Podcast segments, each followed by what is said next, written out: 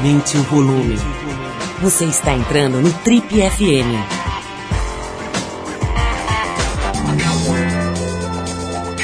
Oi, eu sou o Paulo Lima e a gente está começando mais um Trip FM, o talk show da revista Trip. São 33 anos de entrevistas, reflexão e boa música. Nosso convidado de hoje é um dos mais requisitados palestrantes do Brasil e faz parte da intrigante e muito bem-vinda trinca de intelectuais pop do país. Um grupo que tem atraído jovens e também outros não tão jovens assim para as mais profundas e inquietantes questões do pensamento filosófico. Ele é graduado em jornalismo pela Faculdade Casper Libero e em direito pela USP. Também é especialista em Direito Constitucional, em Sociologia do Direito e mestre em Ciência Política pela Universidade de Paris, além de ser doutor em Ciências da Comunicação pela Universidade de São Paulo.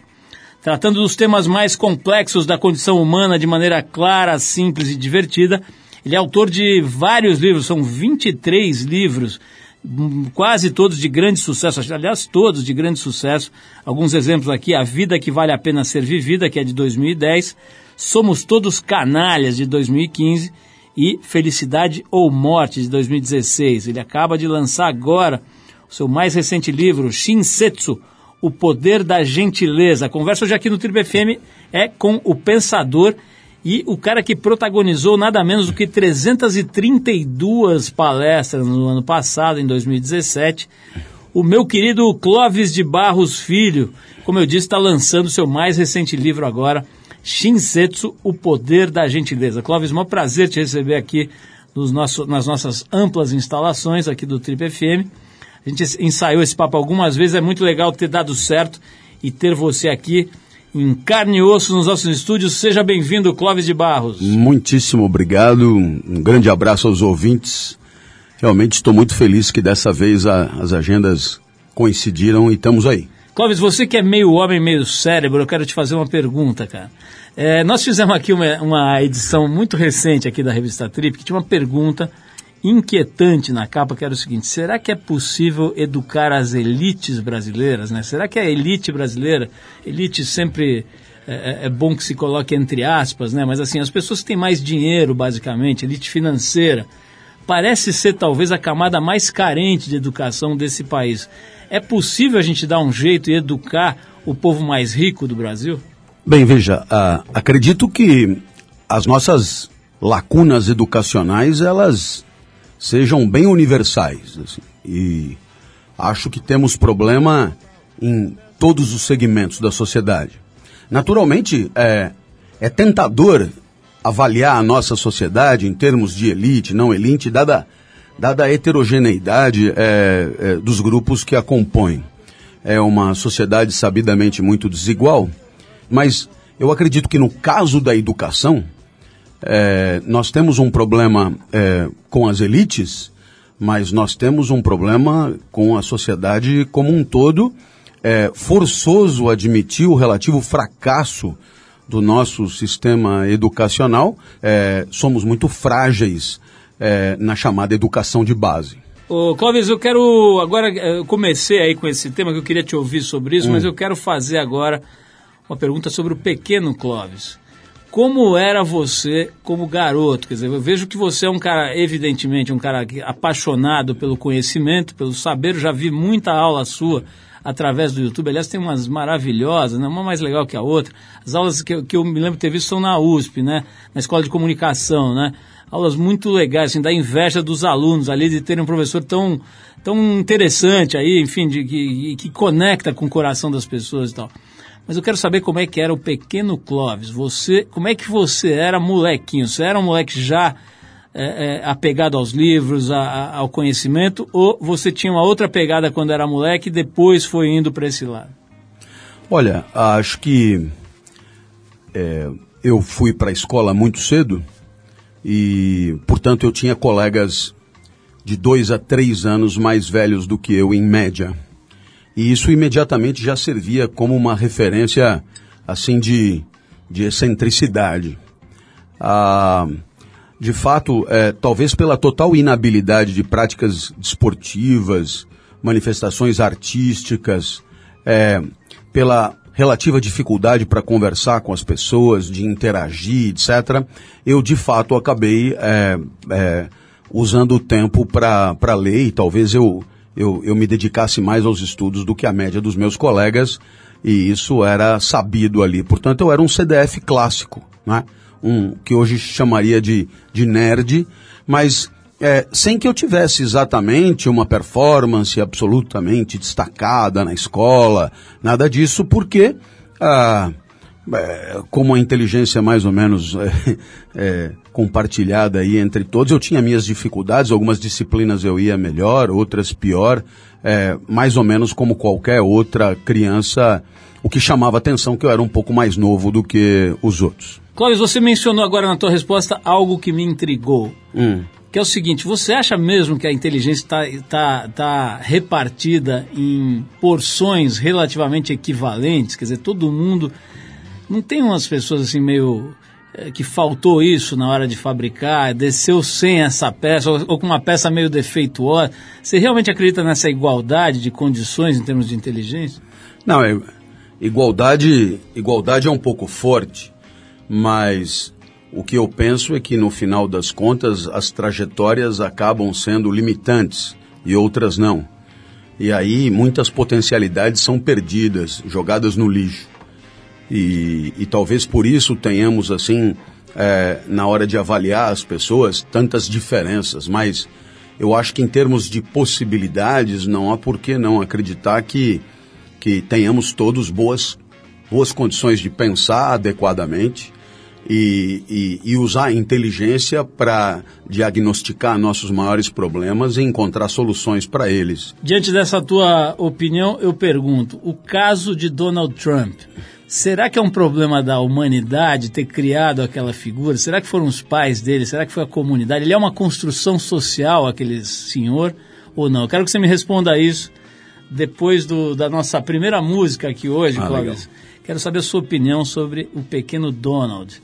Mas antes eu vou te convidar para ouvir com a gente aqui uma faixa do Cream, que é de 1967. Você nasceu em que ano, Cláudio? 65. Você estava com dois anos quando dois o Cream anos. lançou essa, esse álbum aqui. Chama-se, como é que é? Disraeli, Disraeli Gears, é isso? É isso, Disraeli Gears é o nome do disco. A faixa é Strange Brew. E a gente vai ver esse som do, do Cream e já volta para saber o que Clóvis de Barros Filho pensa a respeito de Donald Trump. Vamos lá.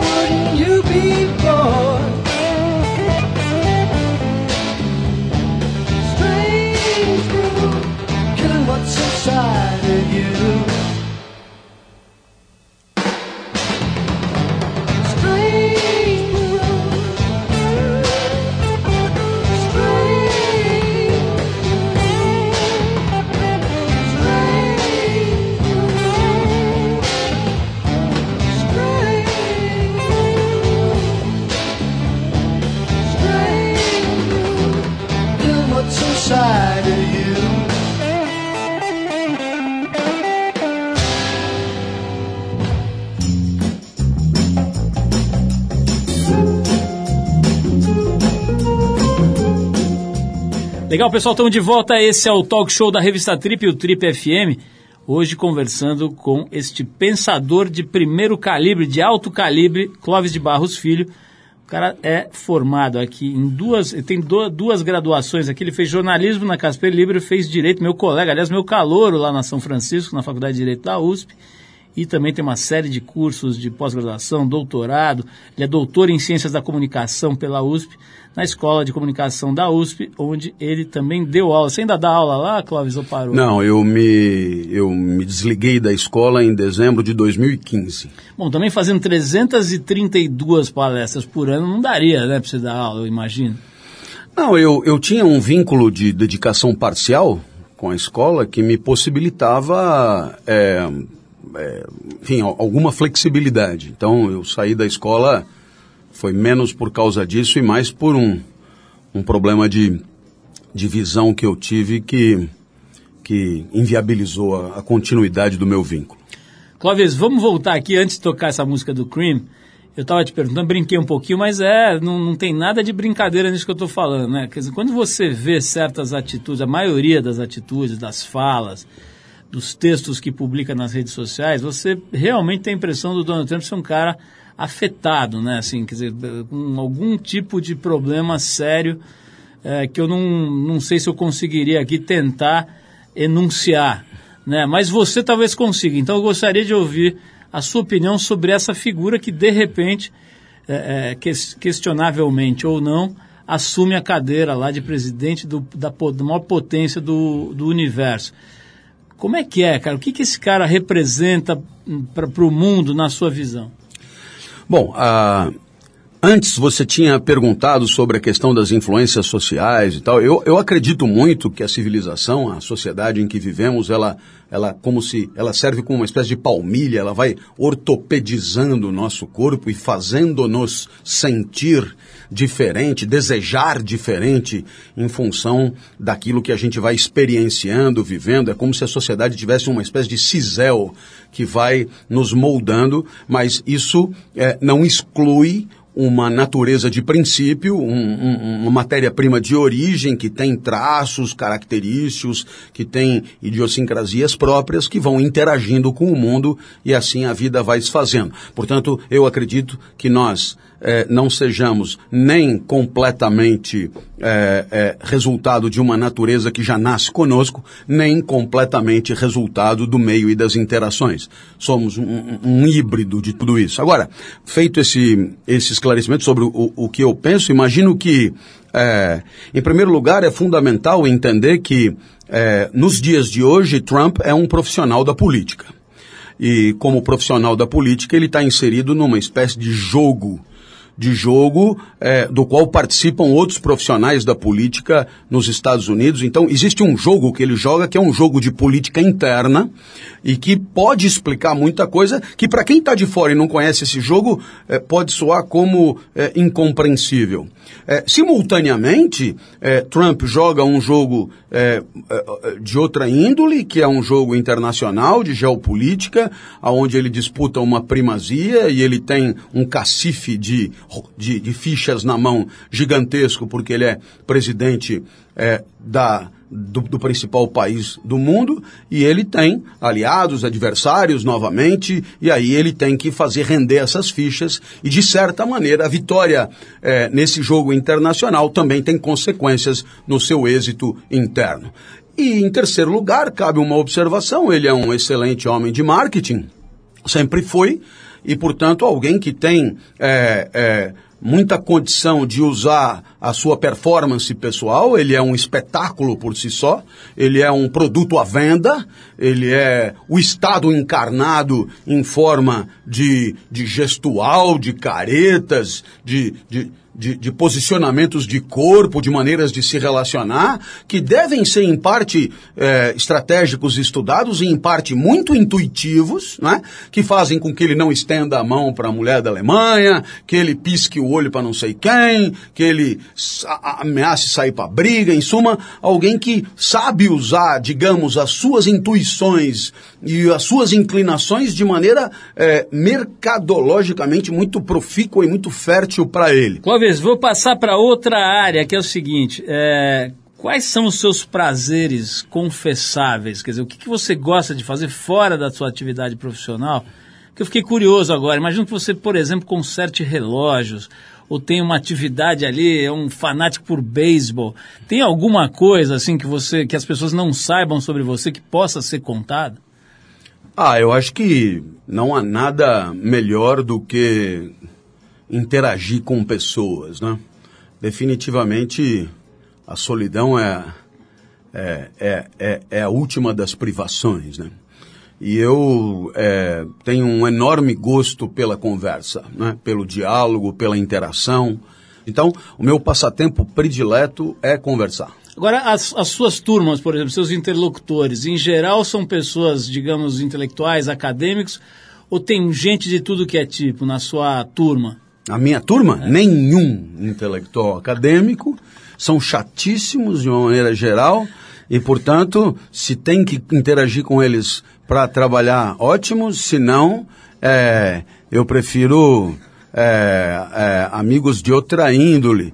Porque, sabe, se tem uma coisa que eu aprendi é desligar a tomada e abaixar a guarda e, e, e, e falar tosqueira como todo mundo, porque senão não há quem aguente. Nós estamos conversando hoje com essa grande figura aqui. O nosso convidado de hoje é o Clóvis de Barros Filho. Ele é um dos maiores palestrantes do Brasil. O cara fez 332 palestras no ano passado, lançou já 23 livros. É um cara ainda jovem, tem 52 anos, já fez 23 livros, inclusive o recém-lançado Shinsetsu, o poder da gentileza, sobre o qual a gente vai falar daqui a pouquinho. E vamos falar também sobre esse, esses outros parceiros seus nessa trinca mágica aí dos grandes palestrantes pop, dos pensadores pop de hoje. Quero saber como é que é a sua relação com o Leandro Carnal, com o Cortella, que formam com você esse trio maravilha aí das palestras e do pensamento brasileiro. Mas antes a gente vai tocar aqui, o, o, o Clóvis, essa, essa faixa aqui, que é de um grupo jamaicano chamado The Heptones. A música é Book of Rules, livro de regras, faixa do disco Night Food, que é de 76. A gente vai então com Heptones da Jamaica e volta já já com este crânio chamado Clóvis de Barros Filho, nosso convidado de honra aqui no Trip FM de hoje. Vamos lá.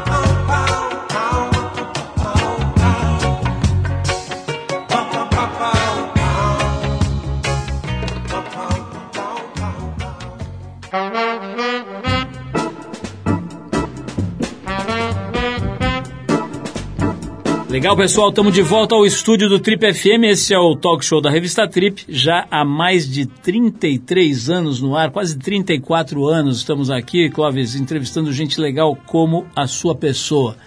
Então é o seguinte, você mencionou aí que você, quando era moleque, não tinha nenhuma grande habilidade esportiva, nem artística, você mergulhou no universo das letras, né, dos livros, do pensamento. E ali você encontrou, enfim, imagino que você tenha encontrado uma curtição mesmo, né? Um, um, universo muito rico que te satisfez e tal. Agora, ao longo dos anos, cara, você não, você não, não, não teve nenhum contato com essa coisa que a gente aqui na Trip chama de inteligência física, né? É descobrir é, estágios, inclusive de, de existenciais, de percepção e tal, que através do conhecimento do corpo você consegue acessar. Você nunca curtiu, você nunca brincou disso ou, ou depois é, mais adiante, mais velho, você teve ou tem esse tipo de, de curiosidade e de hábito, de, enfim, de, de, de, treinar, de praticar esporte, de fazer coisas desse tipo, ou realmente é um negócio que você deixou de lado? Olha, primeiro eu, eu queria dizer uma coisa que eu, que eu acho muito, muito legal. É muito comum, depois de um certo estágio da vida, sobretudo quando há um entendimento social de que a vida deu mais ou menos certo, de você reconstruir o passado de uma maneira coerente a, a, a culminar com aquele ponto, digamos, de, de apogeu. Né? É, eu, eu, eu, definitivamente não consigo fazer isso. Acho que a minha vida foi aos trancos e barrancos, muito mais com erros do que com acertos. Não houve, assim, momentos de muita, de, de, de, de muita exuberância ou muito destaque, etc. E, portanto, eu, eu sempre tive mais para o âmbito do, do normal, assim, do que propriamente é, é, alguém que, que realmente se destacasse por onde passava, etc. Muito pelo contrário, eu acho que eu, eu primava mais por não chamar atenção do que outra coisa. É, agora, eu pratiquei esporte sim porque meu pai me obrigava. E, então eu, eu nadei muito tempo. É, tendo nadado, eu fui federado. Tendo sido federado, eu cheguei a ser, por exemplo, campeão paulista de natação, 50 metros livre, mirim masculino. Depois eu fui campeão paulista petis, 100 metros peito. Depois fui campeão paulista de 200 medley. Depois eu fui campeão brasileiro, olha só. Aí eu acabei mudando de clube, fui convidado, eu era militante desse outro clube, né? E lá eu fiz revezamento com gente incrível como Ricardo Prado, né? Então eu acabei, nossa, competindo no Campeonato Sul-Americano e não sei o quê. Então, quer dizer, é, não é que o esporte tenha sido completamente estranho na minha não, vida. Não, você está brincando, você foi campeão brasileiro de natação. É, é isso, é. Porra, é, é. Tô é, chocado. É, eu, eu, eu cheguei a um ponto razoável, né, de, de competitividade como nadador de peito, né, razoável. Então, o esporte fez parte da minha vida, mas fez parte da minha vida, é, um, um pedaço da vida que eu não gosto nem de lembrar. Eu só estou falando aqui porque você me perguntou e eu não cheguei a ponto de, de tirar completamente da consciência esse tipo de, de, de, de participação que eu tive. Mas não era uma coisa que me agradasse, tanto que eu joguei fora todas as medalhas, eu não deixei registro e eu não falo disso porque é, definitivamente é um momento da vida sofrido. Quem já treinou natação, é, sobretudo do meu nível de tipo medíocre B para cima, né, é, sabe o quanto é sacrificado mesmo tendo talento, mesmo sendo genial, como era o Ricardo Prado, os treinamentos são super sacrificados, coração na boca, né? Quem já fez uma série, por exemplo, de 5 de 200 medley, não é nada complicado. Quem já fez uma série de, de 10 de 100 borboleta, por exemplo, é, deve saber o que eu estou falando. É alucinante. Você é, um, é uma violência contra o corpo e, portanto, eu tenho assim uma admiração imensa pelos grandes esportistas, porque eles têm uma capacidade de suportar o sacrifício em nome de, um, de uma performance que eu jamais conseguiria ter e jamais consegui ter. Mas respondendo a tua pergunta, estou absolutamente convencido de que, e claro, se eu estou absolutamente convencido, provavelmente eu estou completamente equivocado porque eu me equivoco sobre tudo, mas as coisas que passam pela nossa cabeça, elas estão completamente relacionadas com o nosso corpo, né? É, eu não consigo enxergar nenhuma soberania, autonomia ou cisão entre o que passa pelo nosso, pela, pela eh, as coisas da consciência, da mente, da produção intelectiva, das ideias e o resto dos afetos do corpo, as alegrias, as tristezas, os temores, as dores e assim por diante. Então eu, eu, eu sei muito bem disso porque é, enfim, é, não sou lá o, o, mais alegre dos seres, sei, sei dos limites da minha performance afetiva e, e posso até diagnosticar é, as consequências da minha tristeza sobre o meu discurso. Né? Então, respondendo à tua pergunta, há uma imbricação, para mim, óbvia entre o estado do corpo e o estado da alma. Caminham em paralelo mesmo. Ô, Clóvis, eu vou te fazer uma pergunta de, sobre outro campo, cara, da paternidade. Você tem três filhos, né? Filhos adultos, inclusive. É, e uma filha, digamos, adolescente. Eu nem sei se hoje em dia 15 anos é adolescente, mas enfim, é, que é a Natália, né? Eu quero saber sobre um problema que eu acho que está sendo subavaliado. Né? Acho que terá extensões muito graves aí sobre a população em breve, se é que já não tem que é essa, esse, essa dependência do campo digital, né? essa dependência em especial da molecada, mas já de todo mundo. Queria saber da sua leitura sobre isso, em especial em relação à tua filha mais nova, mas de uma forma geral, não só como pai, como um analista de comportamento, que é o que eu vejo que você também é. Vamos falar disso já já, mas eu tô com mais uma música aqui para a gente tocar que é a dupla Myron and E, é isso? Myron and E, chama-se If I Gave You My Love. É faixa do disco Broadway, que é de 2013. A gente vai tocar esse som, depois saberemos do Clóvis de Barros Filho sobre essa história aí do, da loucura digital, né? O nego tá completamente dependente químico desse negócio e muita gente não sabe ou não percebe. Vamos falar também do mais recente livro dele, que ele está lançando agora, chamado Shinsetsu, o poder da gentileza. Vamos lá.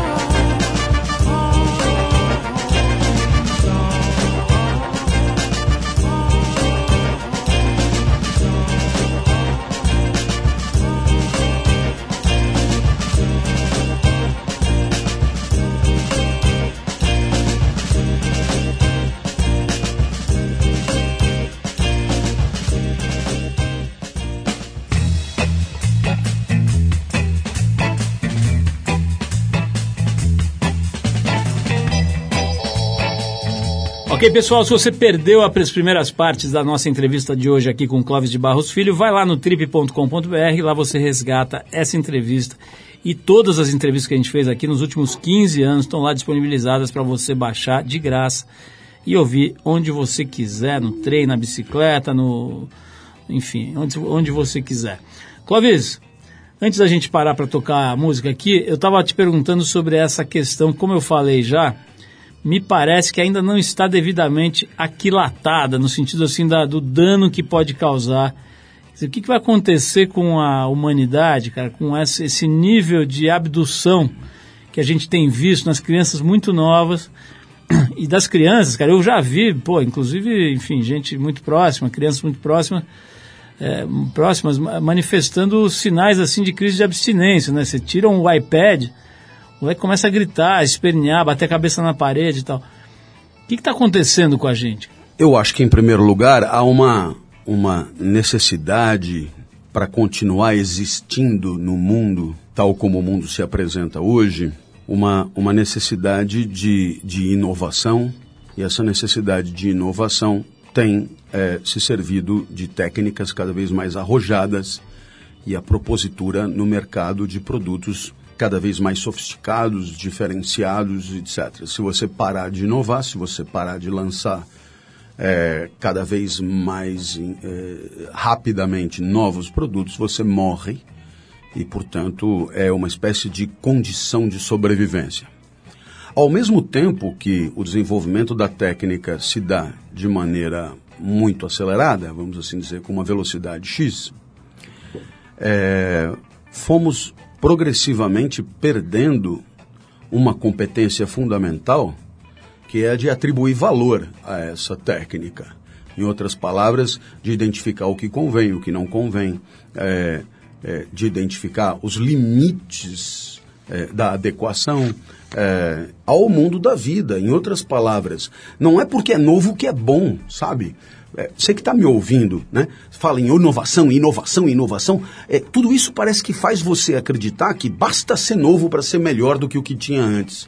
E não é verdade. O novo, ele é só novo, tá certo? E nada impede que o novo seja muito pior do que o que tinha antes. Então, essa história da inovação, claro que precisamos de soluções novas, claro que precisamos fazer diferente, mas hum, é, quando você pensa em fazer diferente, você tem 360 graus de caminhos para percorrer. E muitos deles são horríveis, são horríveis. Então, a gente parece que é, aceita a ideia de que o novo é maravilhoso pelo fato de ser novo, e a gente perdeu a competência de atribuir valor ao mundo da técnica que literalmente nos afoga. Ô, Você citou aí os tubarões. Eu diria que você, juntamente com o Cortella e o Leandro Carnal, formam uma espécie de trinca de tubarões da, do pensamento pop nacional, né? Vocês estão aí na mídia, estão fazendo, participam de programas, fazem palestras em números expressivos, né? Mais de 300 por ano você tem feito. É, enfim, vocês e fazem livros também, né? Inclusive você tem livros que você assina com o Cortella, tem, também com o Carnal, né? Com ambos, né? Com ambos. É, como é que é o relacionamento entre vocês? Porque eu vejo que existe uma grande cordialidade, um interesse um pelo outro, mas também tem competição, também deve ter aí questão de, enfim, de mercado, questões de mercado, questões até de, de pensamentos que não são necessariamente convergentes em todos os campos, em todas as frentes. Então eu queria saber como é que, como é, que é essa versão masculina das Spice Girls do pensamento. Você, Leandro Carnal e, eh, e, e, o Cortella, vocês se dão bem, são amigos, saem para ir no cinema, brigam muito. Como é que é um, esse, esse, esse trio aí? Bom, é, olha, uma vez, uma única vez participamos os três juntos do mesmo evento. E o Leandro que apresentou e disse que nós éramos os três tenores. Compar a comparação me, me, me, assim, me acanhou, eu diria, né? Porque é, três tenores, nossa, é, definitivamente eu não me vejo assim, né? É, aí eu terminei o evento dizendo que eu queria propor uma outra analogia é, que eu achava mais legal, dos três patetas. É, não sei, é, não sei se me olharam com, com estranheza ou com raiva, mas enfim, eu se ele tinha o direito de falar nos três tenores, falei nos três patetas. Agora, Spice Girls realmente, agora você se superou, tem que anotar essa, vou comunicar aos meus amigos, vou até reassistir, não é? Eu tenho a impressão que tem a mulher do Beckham aí nessa Exatamente, história e tal. Eu acho que a minha filha do meio era super fã. Preciso olhar de novo para saber o nível da ofensa que você fez a, a, a nós. Mas enquanto eu não faço isso, é, vou responder um pouco mais tua pergunta. E eu vou ser super sincero com você. É, vira e mexe usam a terminologia de filósofo. Eu não sei quanto a eles, eles que falem por eles, mas eu definitivamente não assumo essa nomenclatura. É, embora eu tenha feito, depois de velho, a graduação em filosofia na USP, isso não me coloca, não me dá a condição de filósofo. Eu sou um explicador, eu sou um professor, eu sou um empacotador de ideias, eu sou um facilitador, com tudo que isso tem de de bacana, porque muita gente acaba entendendo alguma coisa, e com tudo que isso tem de empobrecedor, porque toda vez que você, é, digamos, facilita, você também perde em rigor, em complexidade, etc, etc. Então, é, apenas um professor.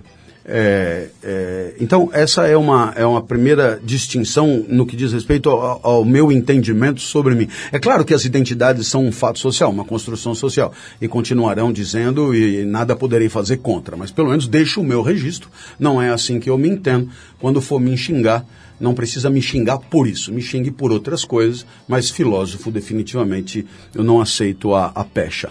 Bom, é, em segundo lugar, é, é, Cortella e Karnal são dois professores colossais. É a maneira como eu enxergo e está junto com eles, pelo menos na cabeça de muita gente, como na sua, é para mim uma honra sem limite da qual eu não tenho certeza de, de, de, de ter mérito para estar. Não, porque é, eu já assisti os dois muitas vezes, eu já convidei os dois muitas vezes em programas que eu dirigia eu já os vi em ação, eles são eles são monstruosos, né? Eles não perdem frase, eles não se equivocam, eles eles eles são de um de uma fluência, de, um, de uma competência na articulação de ideias e, e, na, e no uso das palavras para apresentar essas ideias, que é uma coisa é, descomunal mesmo. Então, nesse sentido, é, eu os vejo é, nunca como competidores, porque sempre os colocarei como referência mesmo. É, quanto a mim, eu estou aí, né, dando uma palestra ou outra, é, com vistas a um dia poder é, me entregar à jardinagem, que é uma grande paixão, né? E, é, e sabe, esse negócio de jardinagem, é, é, é mais ou menos, não entra mais dinheiro, né? Então precisa calcular quanto que eu vou gastar por dia, tem que comprar arroz, feijão, eu gosto de chuchu refogado, por exemplo. Então, quanto que eu vou gastar de chuchu até os 80 anos? Quantos ovos eu vou comer até os 80 anos? Então estou pondo no papel, e quando bater a conta, né? Aí eu devo me mudar para uma cabana no meio do mato e fazer experimentos, ver que tipo de planta gosta de sol, que tipo de planta não gosta de sol, etc e tal, aonde dificilmente poderão me encontrar.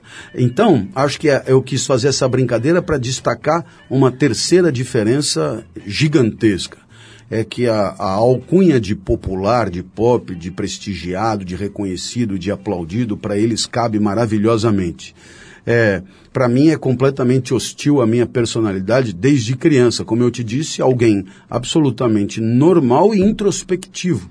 Então, isso dessa aceitação é incompatível com o que eu espero para a minha vida e, e, e para o entendimento que as pessoas de, devam ter de mim. Agora, Clóvis, não, não é necessário ser um grande matemático financeiro para imaginar que você já tem uma bufunfa suficiente para muito chuchu e muito ovo. Quer dizer, você tem tido um êxito muito grande como palestrante ah. e tal. Mas a minha pergunta não é nem sobre chuchu, nem sobre ovo, é sobre dinheiro, cara. Como é, é que você lida com isso? Quer dizer, o intelectual é um sujeito é, é, desapegado de dinheiro, dinheiro é a 15 quinta prioridade, ou não tem nada a ver isso e você é um cara que gosta de grana, se move por isso? Quero saber a tua relação com o dinheiro. Não, Até outro dia, eu era deficitário. Pô, eu não nasci dando palestra. É, até outro dia eu, eu mostro aí o olerite e não fechava a conta. Tenho filho de 30 anos, tenho filha de 27 anos, a mensalidade da escola era maior que o meu salário. Entendeu? Então a coisa começou é, outro dia, na verdade. Eu trabalho há 32 anos. Se você for pegar dentro desses 32 anos, o filé mignon é o quê? Cinco anos para cá, entendeu? Bom, é, dito isso, acredito mesmo viver de acordo com o pensamento. E, e, viver de acordo com o pensamento é conseguir ter na simplicidade da vida algum prazer. E, e portanto, é, com toda a sinceridade do mundo, o grande objetivo é, é conseguir ter o necessário para poder viver simplesmente enquanto a vida durar e conseguir ter prazer com isso. É, quanto ao acúmulo indevido de recursos materiais, etc., nunca, em momento algum da vida, muito antes de, de ter alguma competência para pensar, mas muito antes, eu já via como um absurdo e um saco sem fundo. Porque quando você vincula a tua felicidade a ter coisas, você, você se condena porque você nunca terá tudo. E é por isso que talvez a felicidade esteja mais na questão da convivência do que propriamente na questão da posse e do acúmulo. E nessa convivência, imagino que a felicidade esteja na rara capacidade de viver e de agir de maneira a proporcionar aos outros alguma coisa de bom.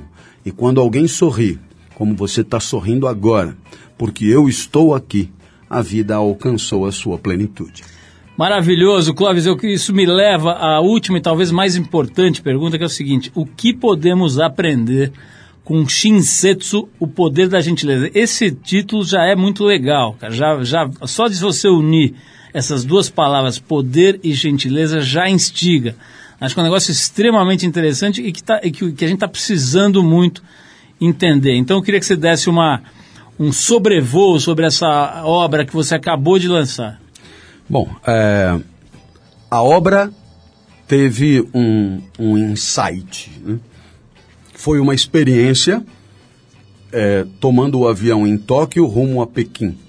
Um jovem japonês senta no banco da frente ao meu e depois da decolagem ele olha para trás e ele me pergunta: é, Você se incomodaria se eu reclinasse a poltrona?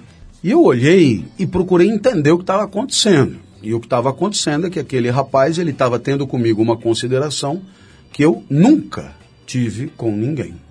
Em outras palavras, o que, que eu fiz a vida inteira? Sentei, apertei o botão, reclinei, sem saber o que tinha atrás.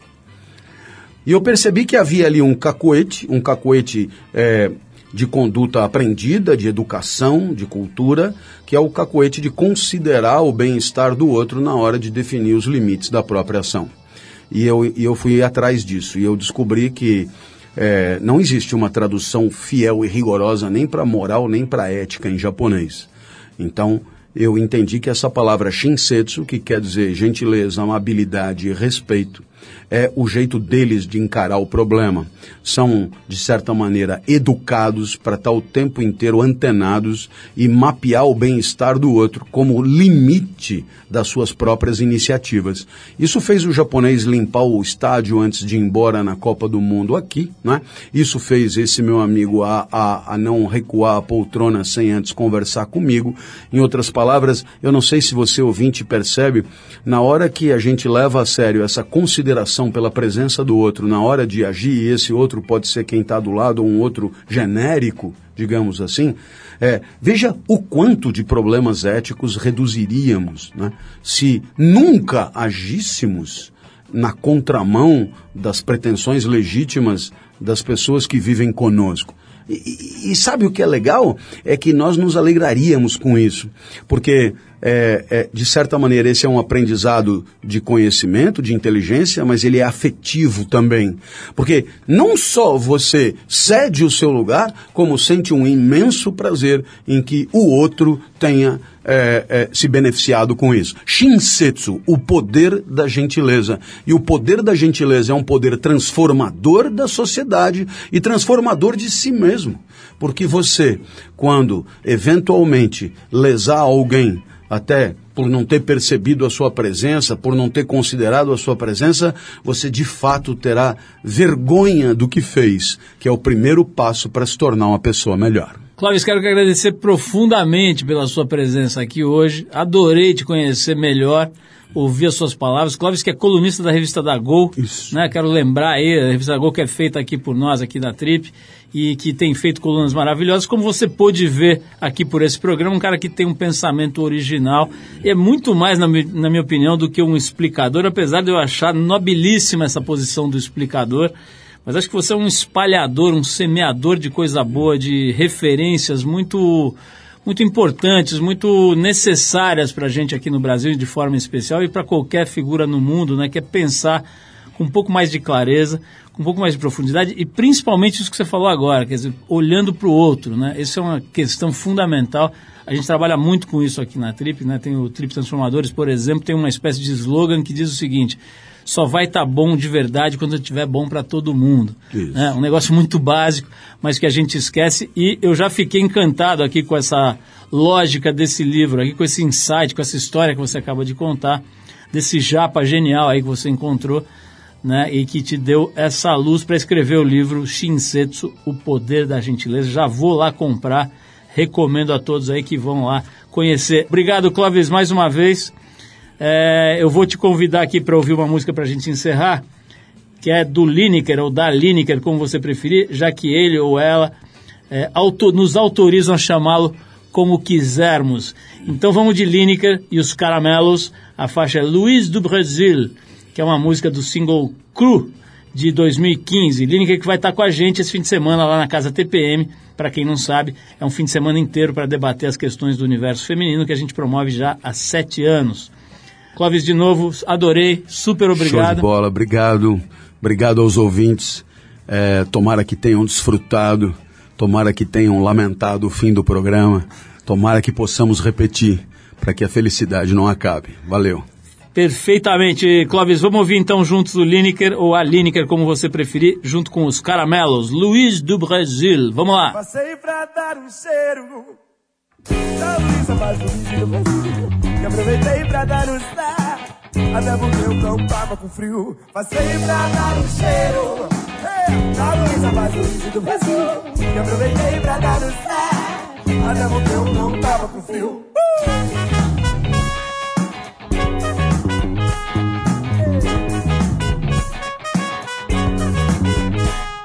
Passei pra dar um cheiro da Luísa mais Luísa do Brasil. E aproveitei pra dar um sal, até porque eu não tava com frio. Passei pra dar um cheiro da Luísa mais Luísa do Brasil. E aproveitei pra dar um sal, até porque eu não tava com frio.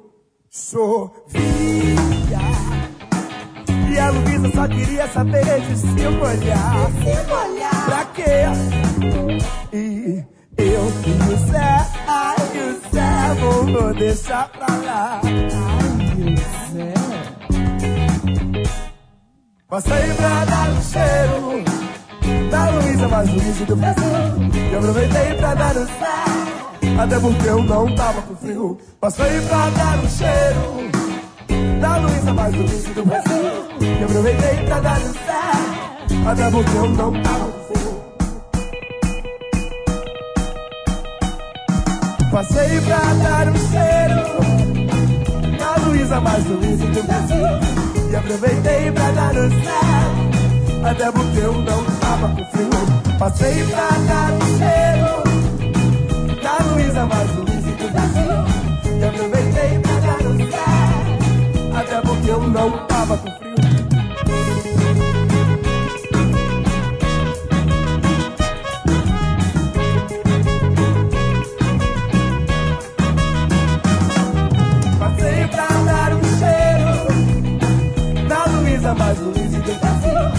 Aproveitei pra sal, até porque eu não tava frio. Passei pra dar um cheiro na Luísa mais Luísa do Brasil.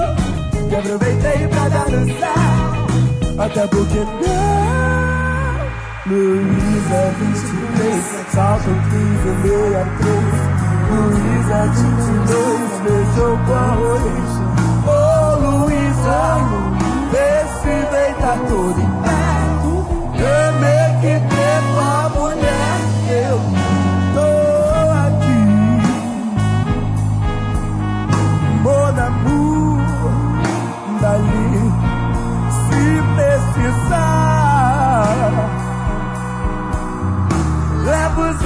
pra casar em Paris. Eh, eh, eh. É 23, assalto 15, eu dei a 3. Luiz é 22, feijão com arroz. Ô Luísa, esse vem tá todo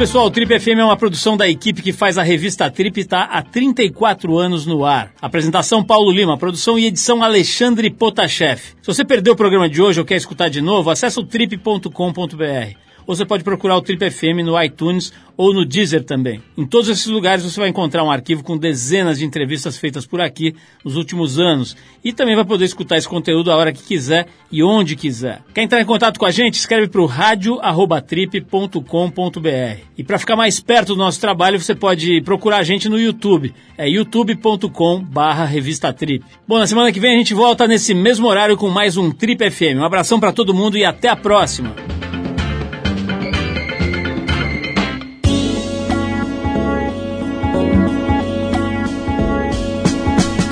Você ouviu Trip FM.